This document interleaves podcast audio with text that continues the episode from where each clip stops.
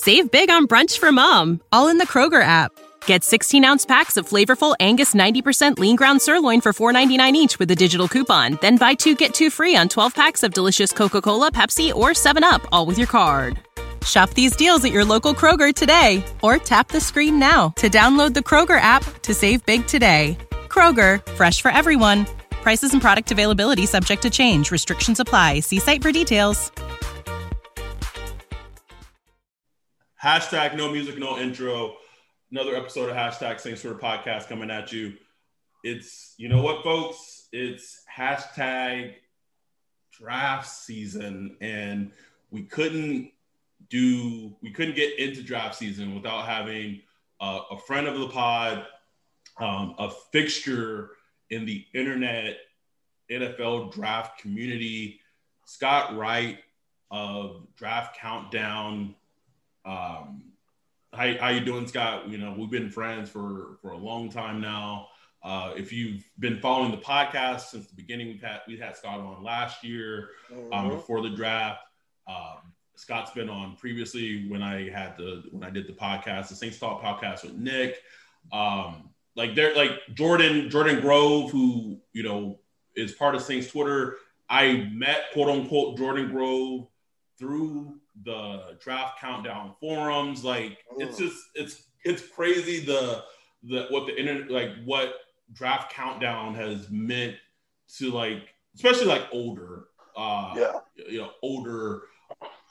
people who were in NFL draft fans. So Scott, as always, man, thank you for coming on and joining us. Hey guys, I am glad to be here. Thank you so much for that intro. It's much appreciated. And yeah, I haven't been doing too much many draft interviews here lately in the last 2-3 months or so, but I always got time for you guys, obviously. So I know we talked about this a little offline, and I'm not going to steal into your thunder, but we'll, before we even start getting into the draft, talk about the Saints draft as a whole, whatever.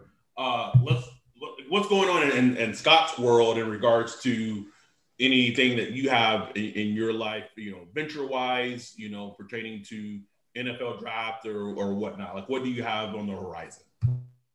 Yeah, big news for me is I'm making a career change, something I didn't really envision, but an opportunity presented itself that I just absolutely could not say no to. A couple of my best buddies who I've known for 2 decades, we went to college together. They're really successful entrepreneurs. They came to me and said, we want to work on a startup in the sports card industry, and we want you to be a co-founder. And I mean, how do you say no to that? Because I love the NFL draft since I was basically 13 years old on. But even before that, I was the kid at the card shows buying the Chuck Knobloch cards for $0.25 and selling them for $1. So that was my first love. So flipping them. I got... Right. Flipping them. Right. So, you know, I got to live out my first dream of, or one of my dreams of covering the NFL draft. And now I get to kind of do the same thing in the trading card industry. I'm still always going to love the NFL draft, and anybody who knows me, you guys, especially, you guys know how much I love the NFL draft. So it was going to take something pretty special to pull me away. And it just so happened it came along. So, you know, we have a lot of work to do, and the company's still in stealth mode right now, so we can't say too much in detail, but we have a lot of work to do, but it's really exciting. We have a great team, and it's fun, man. So so more to come, and also Draft Countdown, there is some plans for that. It will live on. I don't want to steal the thunder, but there is a plan of action for that. More to come on that front as well. Oh, okay. That's dope, man. I just love to hear it, and I love, you know, trading cards, man. It's such a niche area, and it's like it's one of those things, kind of like vinyl. You know, like people, you know, years ago people thought like vinyl was dead, and then, you know, it kind of started making a comeback, just in that niche market of people who just love listening to music on vinyl. You know, and I think there's that same thing with trading cards. I'm gonna keep an eye on you just to see how you're doing, because I just think that's an interesting way to pivot, where everybody's going one way and you saying, okay, I'm going to take a look back. I'm going to go this way and see where this brings me. I like that. So I'm proud of you, man. I look forward to seeing what you got to do. Oh, thank you. Thank you. And, you know, trading cards, you know, it's a time tested thing. You know, it ebbs and flows like any industry. And right now it's really hot again. And I think the difference right now too is one, the people our age, right? People who are 40, 50 years old now that collected these cards in maybe the 80s. Now they're older. They've got some more money. And that's always been the case. People collected cards when they were young and they got older. But I think the difference now is it's viewed as more of a legitimate investment, right? I mean, and you know, you see a Michael Jordan rookie card selling for $750,000. And I mean, but how is that different than a Picasso somebody wants to hang on their wall? Maybe that's this generation's Picasso, right? And you know, it's a lot cooler for people to talk about, hey, I bought a Michael Jordan rookie than saying, hey, I bought a bunch of stock in Microsoft today. I mean, you know, so I think that's the difference, that people are really viewing cards as a legitimate investment. And so that's what really gives me hope for the future. But no matter what, trading card industry has shown over 100 plus years that it'll be here one way or another. I mean, we don't have to look any further if we look at like someone still needs to explain to me the purpose of Top Shot and like what like people are buying like gifts or like the whole NBA Top Shot thing. Like I'm still not 100% how it works, but like there was a Top Shot whatever that recently sold for like what $250,000. Like someone owns a gift. Like I don't know, man. Like, but like obviously, like, I say that to say like there's a market for it. Like so yeah. That's no, you know. Absolutely. Yeah. That like, I don't understand Top Shot either. I mean, I understand the concept of it, but like, I don't even understand the concept of it. Like I don't. Cause it's like, can't I just go watch it on YouTube? And of course their counter is, oh, with your baseball card. Oh, I can just look at a picture of your baseball card. So I guess touche, but I don't know. We'll see if it has lasting power. Cards have been around for over a century. I know the lasting power is there. We'll see if this Top Shot stuff is a fad. To each their own, man. If people like it, more power to them, man. Do what you love. But I'm sticking with my cards. I think it's a generational thing with this Top Shot thing too. I think maybe we're just we might have missed it by a decade, fellas. I agree. Maybe 15, maybe a decade and a half in my case. So I know you're having a career change soon, but obviously, I feel like you would have still somewhat of a, you know, a pulse of this upcoming NFL draft. Like I was telling you and Ryan offline before we start recording, this is the first draft in, I don't even know, like maybe the, what was the draft that the Saints drafted up and drafted the D tackle from Georgia? Jonathan Sullivan. This is, oh my God. This is probably the first time since that draft where I have had like very limited knowledge in terms of prospects. Like, I don't know what it is. I said, I don't know if it's COVID related. I don't know if it's combine. I don't know if it's just, I don't have the time or just, I just don't have like that.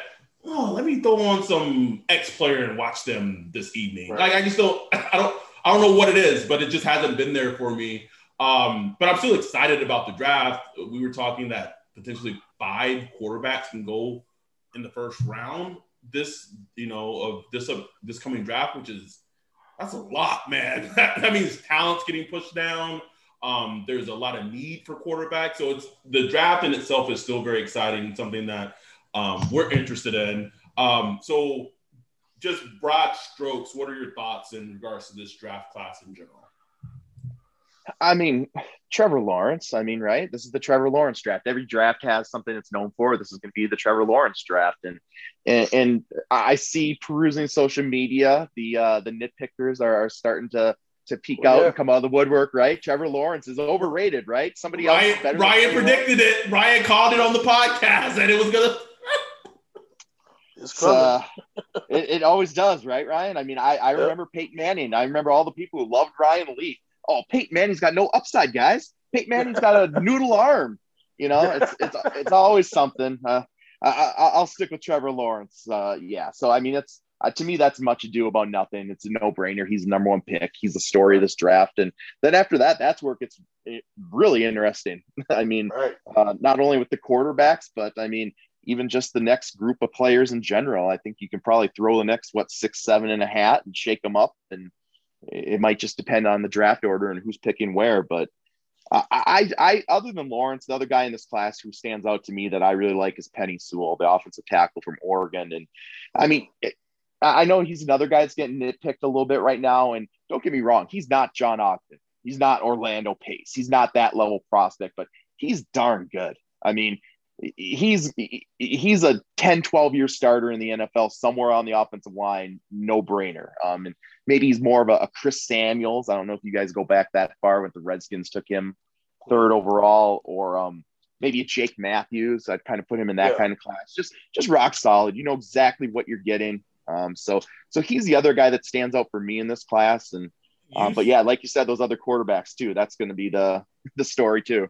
You said Jake Matthews for him. Is there maybe some, or is this too high to put him in the range of like Joe Thomas, of how Joe Thomas was as a prospect? Yeah, I think Joe Thomas was a better prospect. I think Joe Thomas was kind of in that John Ogden, Orlando Pace. You know, he was that really elite. Whereas Jake Matthews, I think, was maybe a notch below that. And I think Sewell's probably in that category as well. Yeah, it's interesting just how this whole thing is supposed to play out because, you know, with no combine, there's not as much, you know, chatter. Sources are saying, you know, anonymous scouts. There really hadn't been none of that so far this season since there's no combine. You know, you had the Senior Bowl, but it was kind of limited as far as, you know, how many people could be there. You just got the pro day thing. Even that's limited about how many people could show up. So it's really just been kind of an echo chamber of draft Twitter and listening to podcasts and trying to squeeze out any little info we can, you know. So it's kind of been funny. I really don't have a handle. Like, usually by this time we have a handle of like the top 5 or 6 picks. You know, I have no idea, man. Like, I know, I'm pretty sure, obviously Trevor Lawrence. After that, I mean, we still don't know. Like Jets, like, you know, Trevor, I mean, is it Justin Fields? Is it the BYU kid? I don't know. I just don't know. I mean, it seems like Justin Fields is starting to take his little lumps right now. You know, I don't know if that, you know, just had to do with him, you know, how the season kind of ended, you know, kind of beat up and stuff like that. Or, you know, is it just the, you know, the raw talent of Zach Wilson or whatever? But it's just like, it's really up in the air, which I'm kind of excited for that because it's just going to be a draft night where it's just like, who knows what's going to happen. Yeah, and then some of these top guys, too, they've been out of sight, out of mind for a year and a half, too, right? I mean, Micah Parsons, Greg Rousseau from Miami, who I really like, especially in this class where you don't have that stud pass rusher. I mean, I think Greg Rousseau's a heck of a player. I see him dropping out of the top half of the first round in mock drafts, and that doesn't compute to me, especially in this class. If anything, he should get pushed up even earlier in this class, considering the lack of other top-end options. Yeah, I mean, Jamar Chase, like, he opted out, and it's like, you know, where do you take a wide receiver? Do you want to invest like a top 5 pick in a wide receiver in today's NFL when it's just like, with these guys, you can find like top wide receivers in the first round, second round, third round, fourth round, you know what I'm saying? Like, all through the draft. So it's like, you know, what the hell? Yeah, and a lot of them got good ones last year, right? Last year was a great class, and this is another really deep class. And I think, you know, everyone talks about DeVonta Smith. He won the Heisman Trophy, but I think he's going to be at best the 3rd wide receiver off the board. Mm-hmm. I think Chase and Waddle both go ahead of him. All right. I'm just saying. I've been a huge Waddle fan dating back to last season. Like, to me, when you stack all 4 of those receivers together, when I say 4, I mean Jerry Jeudy, Henry Ruggs, Waddle, and DeVonta Smith. Waddle just always seemed like the best prospect of all 3 of them, which is an insane thing to say, like, which is nuts. So to hear that you have him as your wide receiver too, obviously you have the injury that really derailed his season. But to hear that you still think he still may go over DeVonta Smith, and DeVonta Smith just won the Heisman, had like 3 touchdowns in the national championship. Like, I think that kind of goes to show how good of a prospect Waddle is. I mean, Waddle, I mean, he's Tyreek Hill. I mean, that's the type of player I think he is. You know, he's just so explosive. So yeah. And I have some questions about DeVonta Smith. I think he's a good player. Is he a number one wideout in the NFL? No, I don't know about that, you know? So yeah, I think teams are going to prioritize the big playability of Waddle over the well-rounded acumen of DeVonta Smith when all is said and done. Go ahead. I'm sorry, Ryan. No, go ahead. I was going to say, so we haven't really hit on it Saints-wise, but a player that I love, and why do I love him? The Saints aren't going to draft him because he's a wide receiver, but is Toney from Florida. I don't know what his draft range is, but every time I seem to watch a Florida game or, you know, SEC game was on CBS, like his playmaking ability, he has that kind of Percy Harvin, like, you know, type of play style where he played wide receiver. He was just an offensive weapon in general. Like Deebo Samuel. What do you think about him as a prospect? And like, do you have like a read on what his draft range is? And now this one is one where I'm a little bit of a disadvantage because he was a guy who emerged as a senior, right? And really moved up draft boards. But before the season, when I was still in the draft world, he was a guy that was on the radar that he's going to shoot up boards, right? They had all those receivers last year and he was kind of buried. It was just a matter of him getting more of an opportunity this year. And he lived up to all those expectations. He took advantage of that opportunity. And, you know, the name I've heard is Deebo Samuel. And I think that probably fits. Like you said, he's just an all around playmaker. You can move him all around. You can put him in the backfield. So really interesting guy. Now, I mean, would I want to take a player like that in the first round this year? I don't know about that. I think, you know, I see him as high as like maybe in the 20s, top 25 in mock drafts. That feels a little high for me based on his short track record and how many good wide receivers there are in this class. I mean, Deebo Samuel was a mid-second round pick. Is he as good of a player as Deebo was or whatever? I think Deebo was better. So that's a little rich to me if you're talking top 20, 25 overall. But if you're going to get him in the second round, yeah. So I guess that's kind of where I am on Kadarius Toney. Kind of back to the quarterbacks. Mac Jones is just one of the most fascinating players to me because, you know, he has a good bit of tape out there, played at a, you know, big school, a lot of games, a lot of big games. He's getting mocked to the Saints quite a bit, kind of as a fit. Adam and I, we did a kind of podcast, just kind of a quick study on him just to kind of see who he is. And he's just one of those players where you can't find a lot of bad things to nitpick.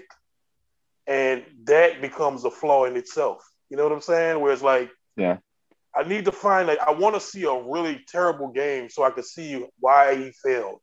But it's like with Alabama and just the talent they have around them on the offensive line, you know, pass catches, running back, coaching, everything. It's like you just don't see him really get tested mentally and physically like you would want to see. So I don't know how much you watched him, but like, you know, just where are you with Mac Jones as just a prospect overall? Yeah, you know, of those 5 potential first round quarterbacks, I think he's pretty clearly the least physically talented of the group. Yes. But I mean, he compensates in a lot of ways. I mean, he's one of those kind of jack of all trades, master of none to a certain degree. But I, you know, Adam and I were talking before. I mean, I would put the over-under on his draft range at 20.5, and I would take the over. I think he goes somewhere in that, just outside the top 10, and I don't think he gets outside the top 20, just because of the demand for at that position and how many teams you go through. You know, I was just looking at the draft order, and I mean, there's a whole lot of teams that need a quarterback in the top 20. There's certainly more than 5. Yeah, there is, and we don't know how. You know, I mean, worst case, Washington at 19, Chicago 20, right? I mean, that's like the worst case scenario. Yeah, Washington makes a lot of sense too. Yeah, it makes a lot of sense with Washington, a lot of sense, because they seem like a team that if they just had consistent quarterback play, you know, they could be in the conversation, at least being very competitive in the NFC East for a long time to come. And you look at their quarterbacks now, what type of quarterbacks do they prefer? Who's in there? Alex Smith, Taylor Heineke. Who am I missing? I'm missing one of them.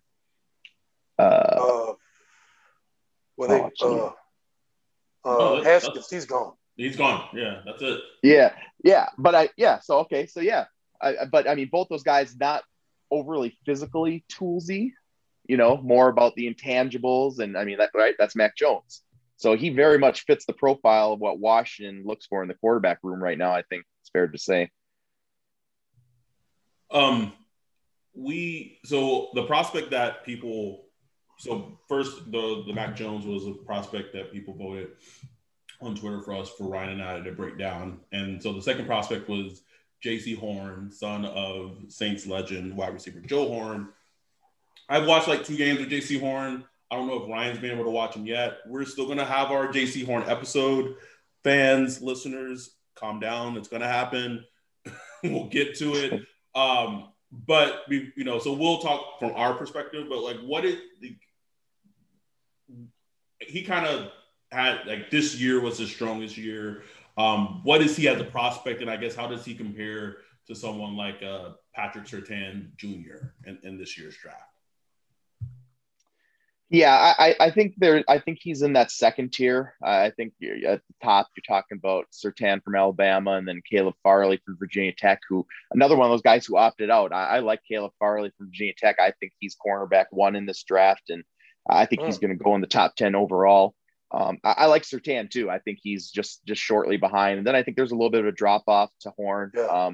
And this is another player. I haven't done a deep dive on J.C. Horn, but I believe he, the big knock, he wasn't too much of a playmaker. Not a lot of interceptions, but I mean, physically he's got it all, right? He looks the part. He's got pro bloodlines. He's big. He's fast. So there's a lot to like about him. I mean, I didn't think C.J. Henderson deserved to go as early as he did either. So it's one of those positions that gets pushed up the board. I mean, look at the Ohio State corner that the Raiders took too early last year. I mean, corners got pushed up. David Arnett, I believe. Damon Arnett. A.J. Terrell got pushed up earlier than he should have gone. I think just as a product of that, I'd probably bet on Horn going in the first round. I think he will be a first-round pick, but I think there is a separation between that top two. And I think Farley, the reason he's going to get the edge over Surtain is I just think he's going to test better. Yeah. Surtain, man, that's another one of those players who makes me feel old. I remember when his dad was in the draft, I still have the Mel Kiper book with his dad on the cover in my collection in the file cabinet somewhere. He used to come over to our house, man. My sister went to school with him in the car. And he'd come over by the house and everything. I was a little kid. I didn't know. And then, he was in the NFL. I'm like, whoa, you know what I'm saying? He was one of the first people I knew that were in the NFL.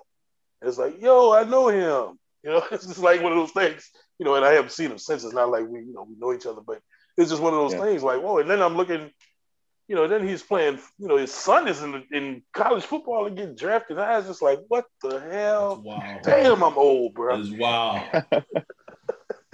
The moment I realized how old I was when I interviewed Josh Allen, the Wyoming quarterback, at the Senior Bowl, and he was just this baby-faced kid. I was like, "Oh my goodness!" That was when it slapped me in the face, and I officially became old. Like, these are kids, man. Kids, 99, 2000. It's like, what the hell? Right. So I mean, with J.C. Horn, I haven't done a deep dive like Adam done yet, but I. First thing that stands out with him is just, his playing attitude, which is like a big thing for me with cornerbacks. Yes. I just love the attitude he plays with. That's like huge check mark for me. But, as far as like just an overall prospect, I don't see top 10 pick. Like this cornerback, I don't know if he's ever going to be just put J.C. Horn on that guy and he'll make him disappear. I don't think he's that guy. I was going to save this for our J.C. Horn episode. So I kind of have pro comparison for him if he is just becomes the player that obviously reaches the potential, whatever. I see some Xavier Howard in him, play style wise of the Dolphins, and Xavier Howard just came off of a monster season, led the league in interceptions. But if he doesn't hit his ceiling, and Saints fans may not like this, But I also see, like, I saw like a lot of Carlton Davis in him. Bro, like, it's exactly who I was thinking. That is exactly who, like, hit my mind when I was watching him. I was like, you know, he could be like a Carlton Davis type of player. Just like a good, solid, yes, he's going to get beat sometimes, but just overall, just a good starting cornerback that's going to play for a while, you know? Yeah, like his size, his length, and like when Saints fans should know, like Carlton Davis had Mike Thomas on a milk carton. Like, you know, basically 3 games this past season. So I just, they're like, just, I was like, man, there's some Carlton Davis in him in this game. Like, but I think if he becomes like, you know, the prospect that people think he is, I think I do see some Xavier Howard to him too. Uh-huh. He's an interesting prospect. We'll save that for the J.C. Howard, or sorry, the J.C. Horn episode. And it seems like some of the other, like the Georgia corner that he's competing with, it's kind of the same thing where, you know, they're toolsy, maybe a little bit of an underachiever, a little bit of untapped potential, but have all the tools. So he's competing with like kind of similar guys for draft slot, I feel like. Yeah. Yeah. And I guess some of the other quarterbacks, I mean, you know, what's your kind of pulse around the league as far as, you know, at the top of the draft with the Jets? Who else needs a quarterback at the top? I mean, you got the Carolina Panthers. You got all these trade rumors going on. Deshaun Watson. You got Sam Bradford, who I don't think anybody's going to trade for to, like, as a starter, but you know he's out there. So what's this kind of piquing your interest, just as a, you know, as a novice NFL fan? It's just, you know, trying to see where are these guys going? You know, what are these teams doing? Yeah, I mean, you mentioned some of the teams' quarterbacks. I mean, the Jets, obviously, too. They have to make their decision. I still like Sam Darnold. I have a tendency to hold on a little too long. But you're that Titanic still playing that song. It's going down. Stop. I know. I know. I can hear the music, but I just can't resist. I mean, even last year, I mean, there were flashes of brilliance from Sam Darnold. There was, because there's always flashes with Sam Darnold. Yeah. And, I mean, it's just like, I mean, talk about breaking every rule in the book when it comes to developing a young quarterback, right? The Jets just absolutely demolished that kid. So I tend to think they're going to move on and start fresh, and who it's going to be. That's the big question.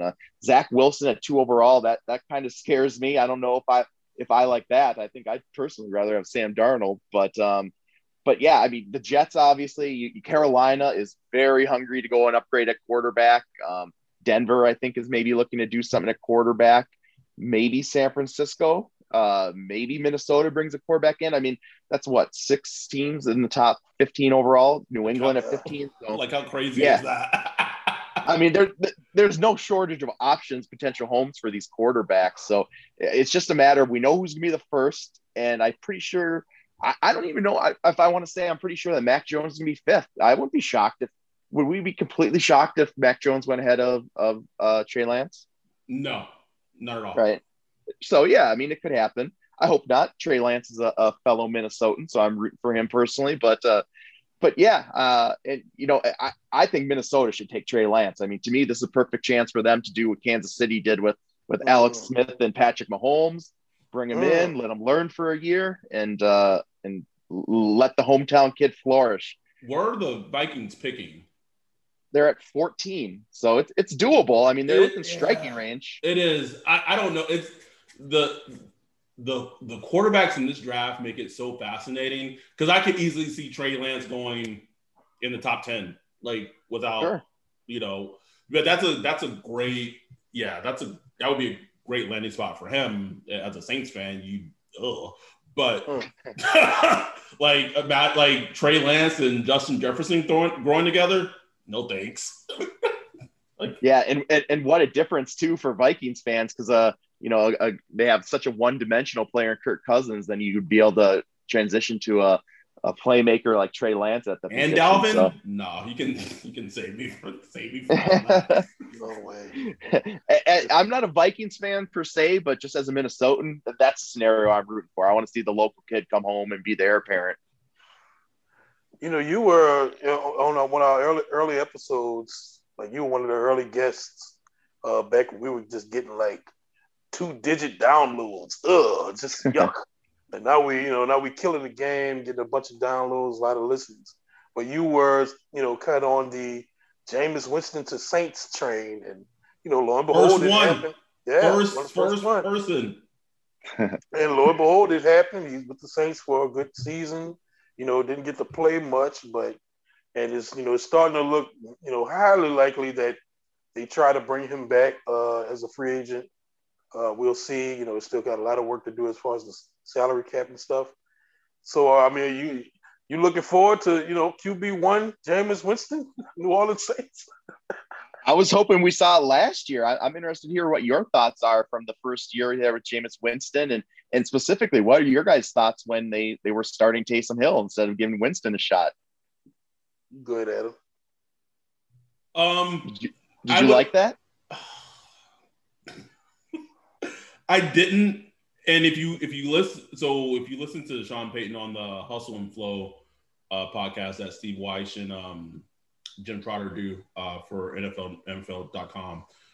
They had Sean Payton on one of their episodes, and basically he said that the reason why Taysom started was that I guess during like the offseason before they re-signed Taysom or gave him the contract extension, that he kind of made this promise to Taysom that if Drew went down again about why he would get his shot as a starter, and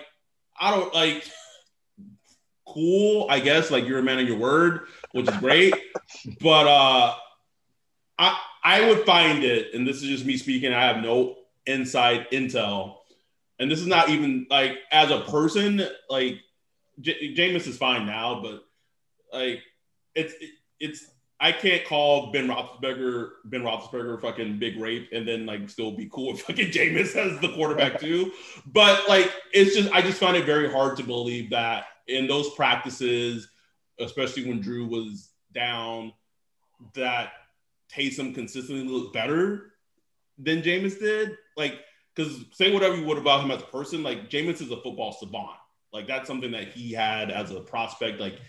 Just his knowledge of the game was just on a completely different level when you watch him on the whiteboard. So as a fan, it was disappointing, because Taysom, I think Taysom, we saw what Taysom is. And here's the scary thing that Ryan hit on.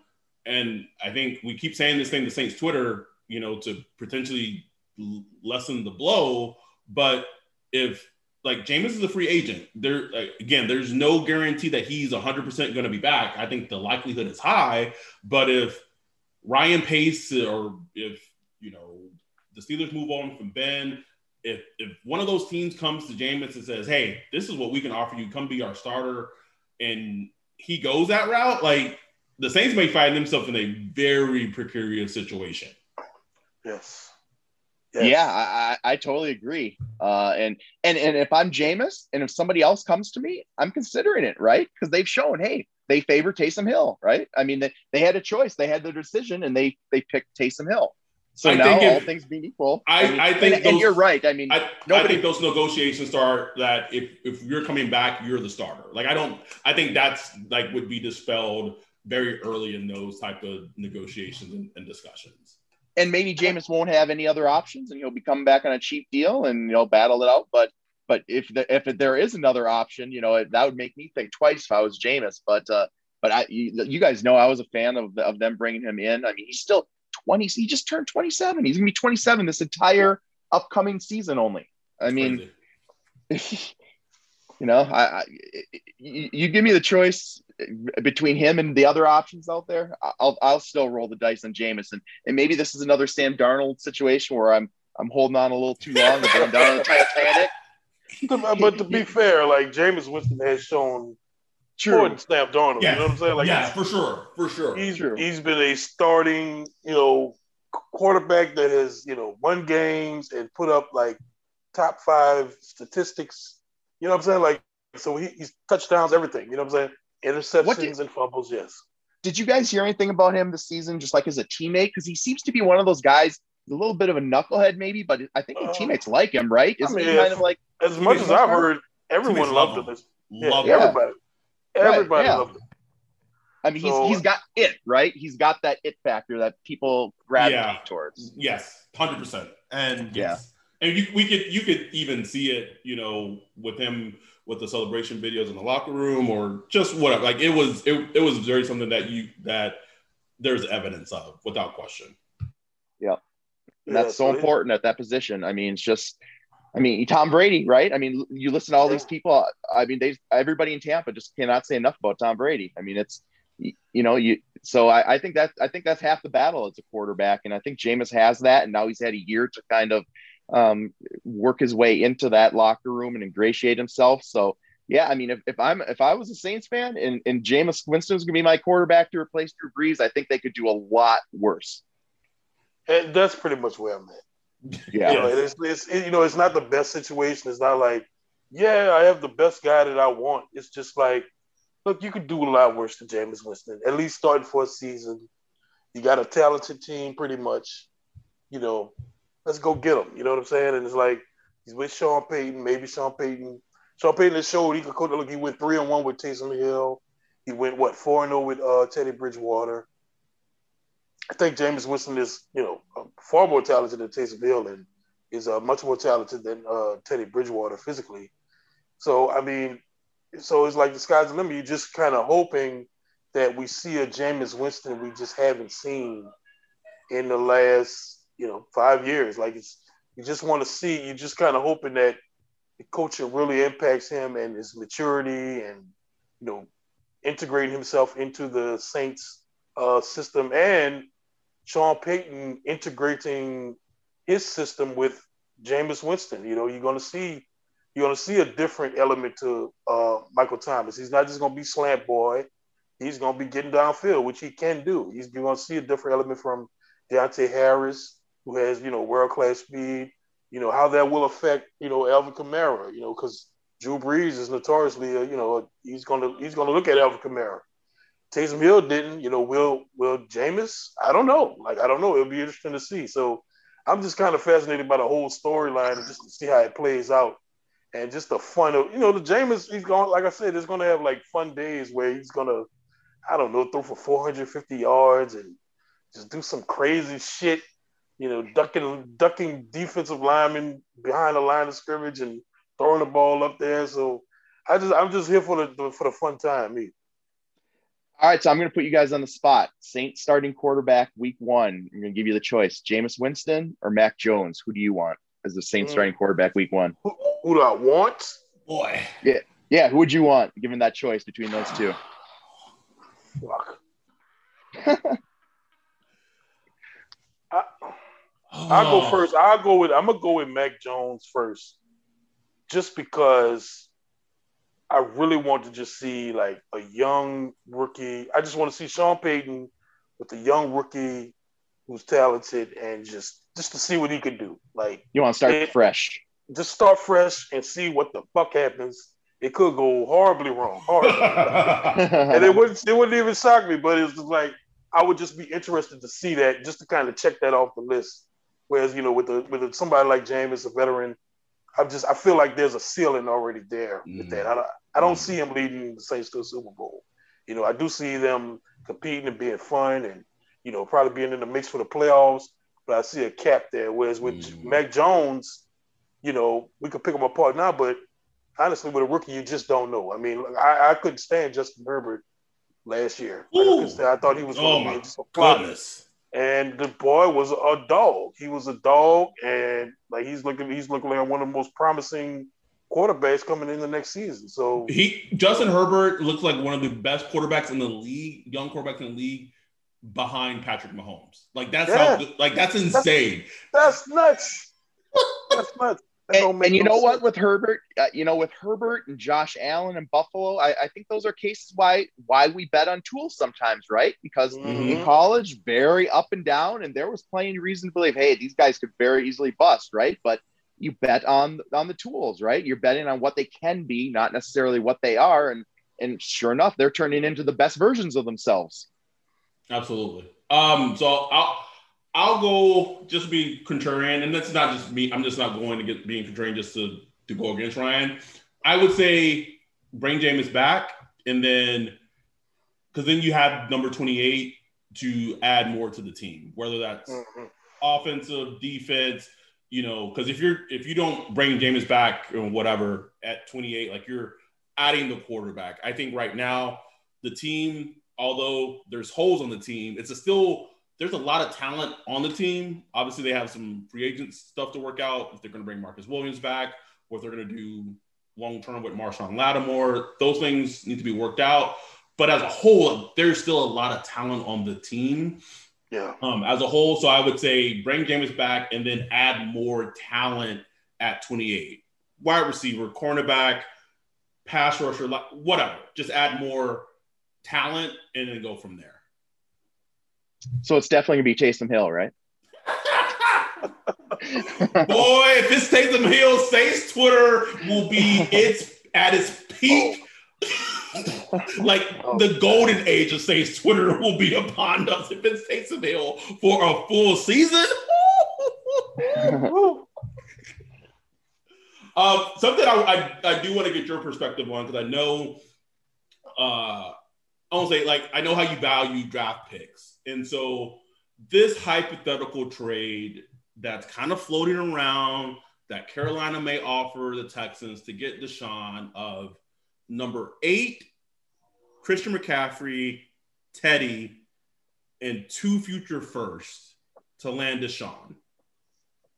What are your – because, I know you're kind of walking away from the draft soon, but what are your thoughts on that just as a whole? Is that too much? Because I know what I feel, but I just wanted to hear what your thoughts were. I mean, I would do that in a heartbeat if I was Carolina. Right? It's not even.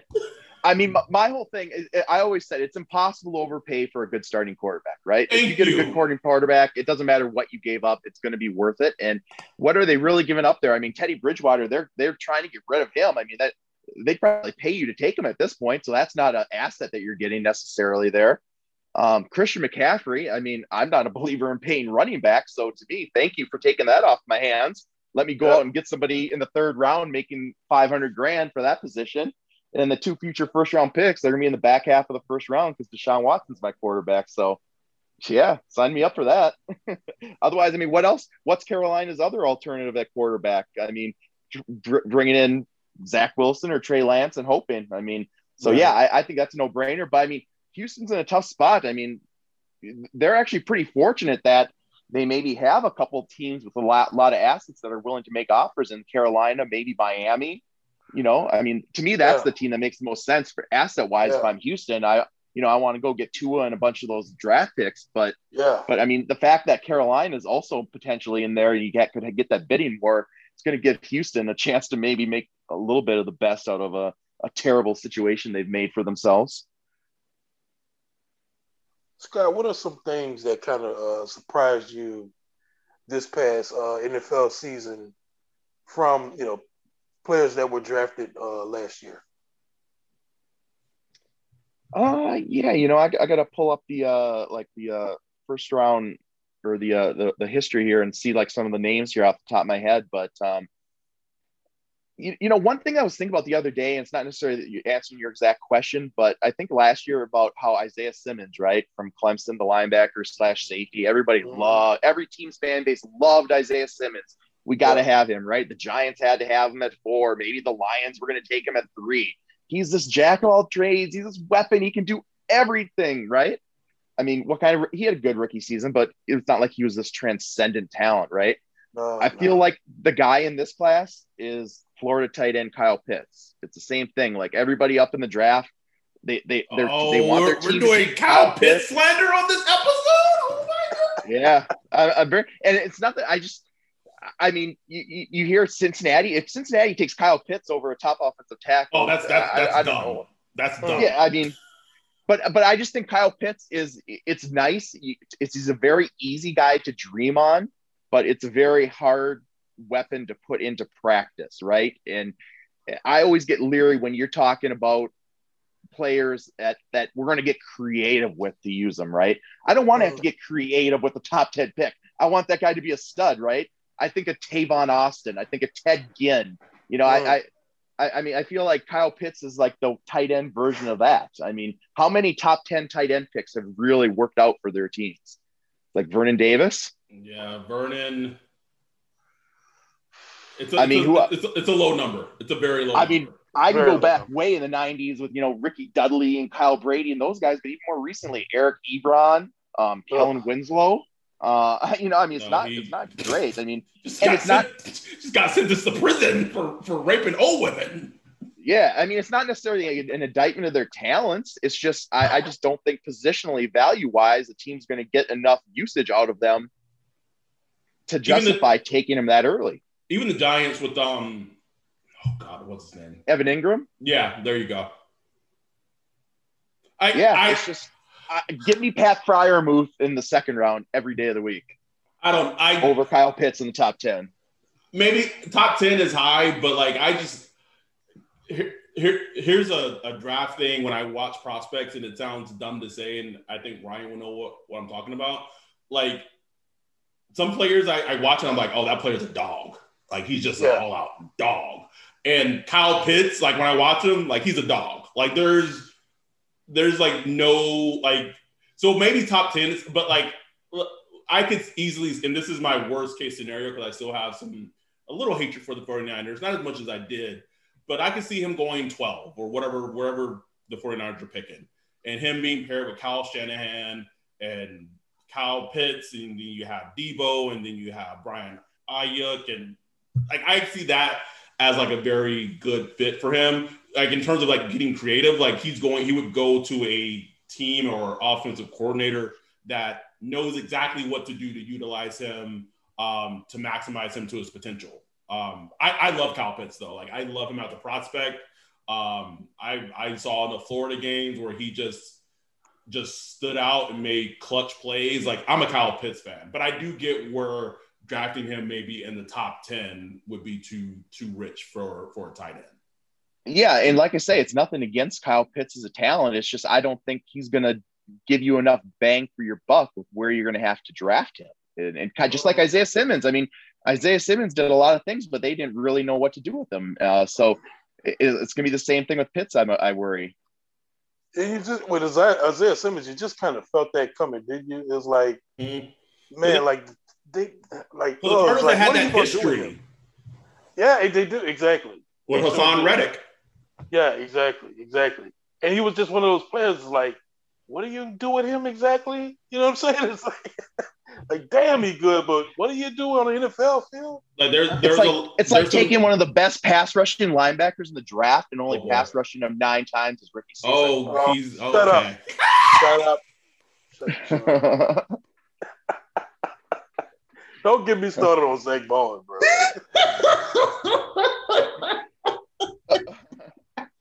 We knew it as soon as the draft was over. They had the post-draft presser, and like, yeah, he's going to be plugged in at mic. And I'm like, huh? What? I'm like, what's going on? And they weren't even like, just think somebody asked him, like, well, he did pass for us, so you're going to have him. Like, no, he's a mic. Like, okay. You guys are the smarter ones, so all right. You guys do what you're gonna do. Thank you for that, Scott. I love it. I think I have maybe 2 more for you. So a prospect that I know he like if he had declared last year, he would have probably gotten a lot higher. But he got the injury. Was Dylan Moses, linebacker from Alabama. I didn't watch enough Alabama games this season to know how he kind of bounced back from the injury, but like what is he as a prospect as a linebacker? I guess is my first question, and my follow up would be: is he still slated to go in the first round, or is he potentially going to drop to like second round? Like where is he as a prospect? I know that because I just remember the name because that was a popular name that people kept mocking to the Saints last year had he declared after the injury. Yeah, well, I mean, what he was just the perfect modern-day linebacker, right? I mean, he's just explosive. I think had he come out in last year's draft, he would have been right there in the conversation with Kenneth Murray and Jordan Brooks and Patrick Queen, who are all late first-round picks. But unfortunately, the injury hit, and he missed the season. And he just wasn't the same this year. From what I saw, I thought he clearly looked like he lost a step. And from talking to people, I think that was the consensus I received from them as well. And the question is it just, you know, it's going to take him a year and a half to get back, or is this what he is now? I think that's the question teams are going to have to ask themselves, because and if you feel he can get back to where he was, he's a first round type talent. He's the perfect modern day linebacker that he's a great athlete. He can go sideline to sideline. He can drop into coverage. If he's going to be more like he was this year, he's probably played more like a third round pick this year. So maybe the truth ultimately lies somewhere in between, where he ends up being a second round pick, but I think he's going to be a day two pick now. Because the senior year, the tape just was not as good. You mentioned the Dolphins being a good candidate as a team with the ammo to trade for Deshaun Watson, and you threw Tua in there. Are you kind of surprised that kind of the shine on Tua is kind of dwindled off a little bit, just that quick after 1 year? A little bit. And I think a lot of it has to do with how the Dolphins handled him, right? I mean, how they benched him. The Dolphins didn't seem to show a lot of faith in him, right? I mean, why should we have faith in him when the Dolphins don't seem to have very much faith in him? So I think that's where it stems from, right? I mean, and maybe they have every reason to. Maybe they're seeing something we're not. But yeah, I think there's definitely cause for concern there. It'll be interesting what the Dolphins do. I mean, they're saying all the right things right now, but they're in a position with number 3 overall where they could potentially go out and get another quarterback. They can make them move for Deshaun Watson. They have a lot of different cards they can play, and I think to me that they're the fascinating team to watch.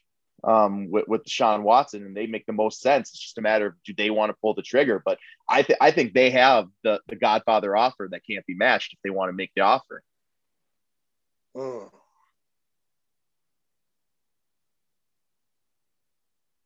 You can go ahead. Sorry, I was muted. Put a work mistake. I know how you feel about drafting running backs in the first round. So we're not going to get into that debate. But I'm a big fan of both Najee Harris and Travis Etienne. I talked about it with Ryan on our last episode that, like, at 28, if the Saints stay at 28, like at this point, they just need to be focused on drafting good players. Screw positional need, screw what you need. If there's a good player, draft that player. Wide receiver, running back, it doesn't matter. Please avoid offensive line if you can. I don't know if we as fans are going to handle that one more time. But I threw out this, hypothetical, kind of if Najee Harris was there at 28, Saints drafting him and kind of creating this double backfield that Jameis can lean on, and you ride your backfield and your offensive line deep into the playoffs, and that kind of be the MO of the offense. I don't want to talk about value, but what are your thoughts of Najee Harris as a prospect? Yeah, no, I like your premise, like you say, give Jameis a really strong running game. And I like that 1-2 punch of Kamara and Najee Harris, guys. And, so I think that makes a sense on a lot of levels. And I definitely think Najee would be a better fit there than Etienne, obviously. And Najee, he impressed me this year. You kind of get this impression that these Alabama running backs are just these big, stiff, straight ahead guys, but Najee's got a little wiggle, right? I mean, he's definitely a great tackle, but he's got wiggle for a big guy, which you don't always see. So, yeah, I became more of a fan of him this year than I was the year before, I got to say. He made a believer out of me. Would I take him in the first round? Absolutely not. But, we said disregard value. but yes, I do think he's the top running back in this draft. If I had to choose between him and Etienne, I would go with Harris. But neither would have a first round grade, I don't think, on my board. I think they're both kind of in that first round fringe. I'm good, man. I'm glad to just have you on, brother. Yeah, I think I hit on everything. I have one more because I've watched was it Rondale Moore from Purdue? Yeah. Haven't watched the guy in your neighborhood, Bateman. Rashad Bateman. Yeah, haven't watched him yet. It's funny because when I watch Moore, the player that he reminded me of was DJ Moore of the Carolina Panthers. I watched the game he played as a freshman against Ohio State, and I was like, "Oh shit!" But then I watched his more recent games, and like, there's glimpses of that player, but like, it's not as consistent as that game was. So, just what are your thoughts on Moore compared to Bateman? Because I haven't watched Bateman like whatsoever, but just what are your thoughts on them as prospects before we get you out of here? I mean, Moore is a stick of dynamite, right? I mean, he's small, but so fast and just an electric playmaker, but limited track record. He hasn't been able to stay healthy and really ran a limited route tree in college too. Mm-hmm. So very much a project. I think he's going to end up being more of a gadget guy early on. You know, you're going to have to work with him and develop him and hope he can stay healthy. I've got concerns about him. I would have trouble pulling the trigger as much as I enjoy watching him when he's healthy. There's a lot of red flags there with him that would lead me to pump the brakes and be cautious. Rashad Bateman, I think he's going to be a second-round pick when all is said and done. I know he's got a lot of fans and people talk about him as a first-rounder, but I just don't think he's going to run quite well enough to be a first-round pick, especially in this wide receiver class where he's got a lot of competition, but just a really good player. I mean, when everybody was talking about Tyler Johnson 2 years ago, I was saying the younger guy, he's going to be the player. And, you know, the comparison I've heard and I've made is Michael Thomas. So I think, Adam, you're going to like him when you take a really close look. There's a lot to like about Rashad Bateman. And he's going to be one of those guys, he's going to outperform his draft slot, just like Michael Thomas did last year. Chase Claypool, I was a huge fan of. You were, man. Yeah. You called it. Well, I'm a little bit of a Notre Dame homer in that regard too. So, but I did really believe in Chase Claypool and he surpassed even my expectations. And I think Bateman, you know, he's going to be that type of player too, where somebody's going to get him in the second round and he's going to outperform two or three of the receivers that went in the first round ahead of him. Does Bateman, and I only kind of say this because I just know size wise, is there some Cortland Sutton to his game? Yeah, a little bit. I think he's I don't think he's quite as stiff. I think he's got a little bit more, looseness to his game, but yeah, yep, and a really good all-around player. There's not a lot of obvious flaws in his game. Really, the nuances of the position, he checks a lot of those boxes. Is there any chance that Jaylen Waddle makes it to 28? No. Okay. No. Well, all right. All right, Scott. Is he going to make it to 8? That's the question. And I only because I really felt that maybe the injury would have pushed him down a lot of draft boards, and maybe he falls a little bit in the draft, but it's not going to happen.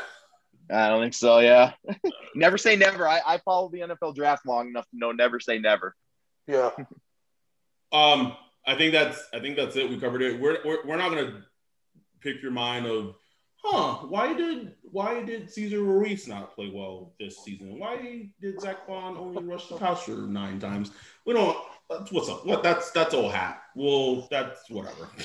But as always, Scott, thank you so much for coming on. You, like Ryan said, you came on the pod when we were, you know, like infants, you know, growing the pod, and talked about the draft last year, coming on again this year before the draft. And I want to give you credit too, because I remember, and like this for sure, I remember when we spoke, when I did the Saints Talk podcast with Nick Underhill, we did an episode prior to the Mahomes draft. And we talked about Marshawn Lattimore as a prop, you know, and you know, he didn't think that he could fall to 11 because, you know, no one did at that point. But, you know, it happened. But something you said was, maybe the Saints should maybe think about Marlon Humphrey.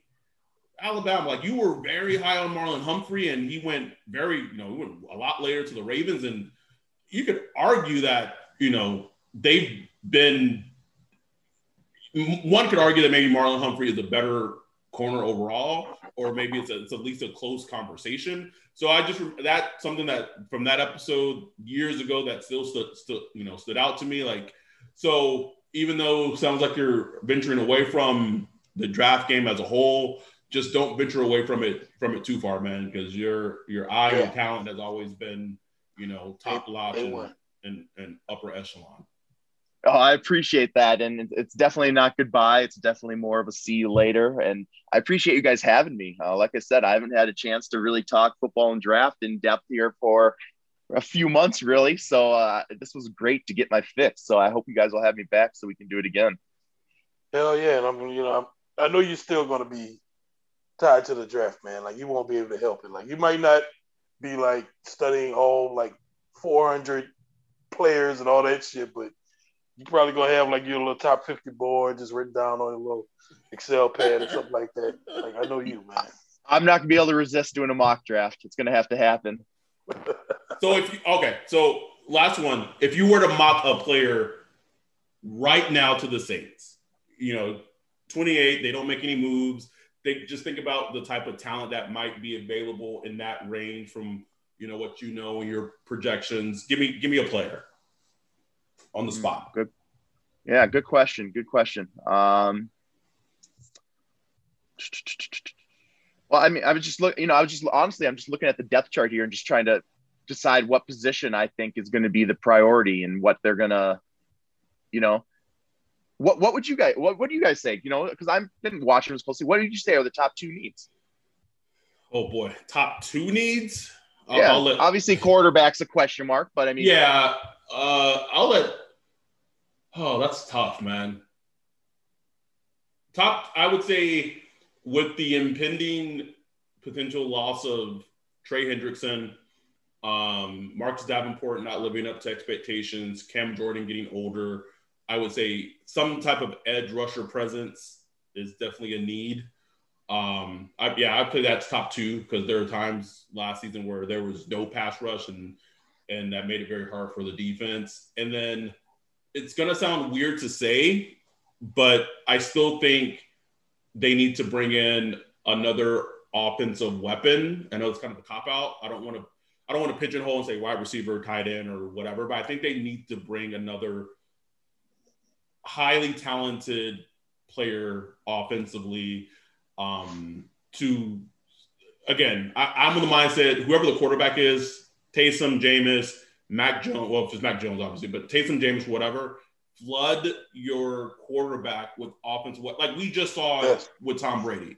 He had Mike Evans, Chris Godwin, Scotty Miller, AB, Gronk, Cameron Brate, Ronald Jones, Leonard Fournette, like flood your team with offensive weapons and then, let they go as they may. So that would be my two top needs.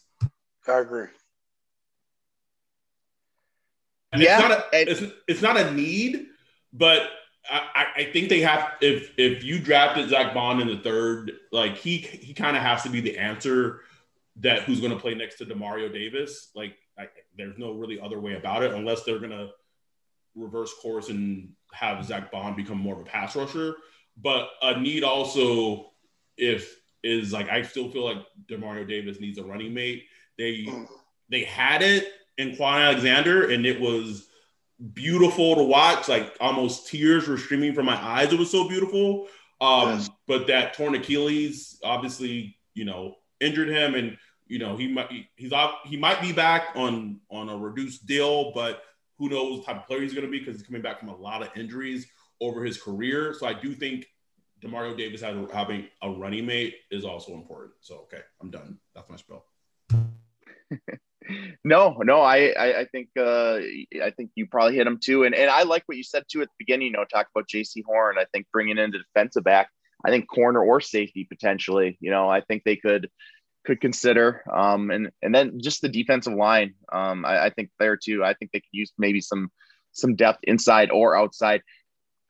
you know the name I'm going to throw out for the Saints, and I don't know if you guys are going to like it or not, but Jalen Phillips, the defensive lineman from UCLA. What do you think of that? No idea. Who is he? Like a D tackle? He's a defensive end. He was like one of the stud recruits in the nation coming out of high school, and he committed to UCLA, and he looked great as a true freshman. I remember watching him at UCLA, and then he got hurt, and he had some concussions, and he actually retired for a little while. Then he transferred to Miami. Oh my God! If this is not a Saints player, I don't know what is. This is what I'm getting at, right? And he just transferred to Miami this year, and he had a whale of a season for the Hurricanes. I mean, he was downright dominant at times. Just a really good pass rusher. He can stand up or play with his hand in the ground. He uses his hands well. He's not just a one-trick pony. He has an array of moves. It's just durability, right, and passion, you know. But, I mean, he's like top of the draft type of talent. But so, yeah, I'm going to go with Jalen Phillips for the Saints. Well, Saints fans, you've listened to this. You don't have to watch anyone else. Like, we know who we're going to pick. Like, it's done. This is it. I can already see it, man. Everybody's going to be like, who?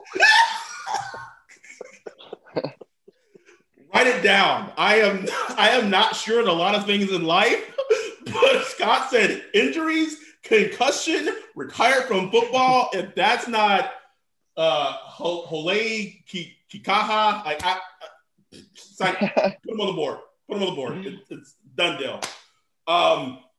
Okay, we'll get you out of here, Scott.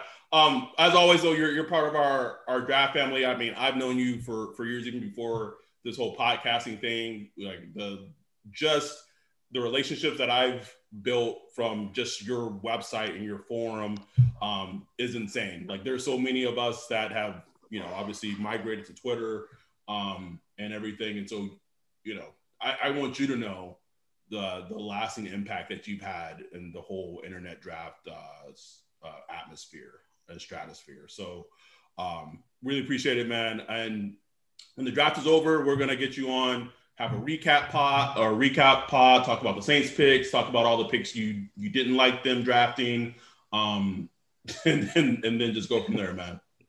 Thank you so much. And those kind words too. I truly do appreciate that. And Draft Countdown, like I said, more to come, but it's going to live on. It's going to continue to be a place where people who love the draft can go and get their fix. So stay tuned. All right. Yeah, man. Appreciate it, Scott. And so thanks, fellas. We're going to get out of there. With that, we're out. Peace.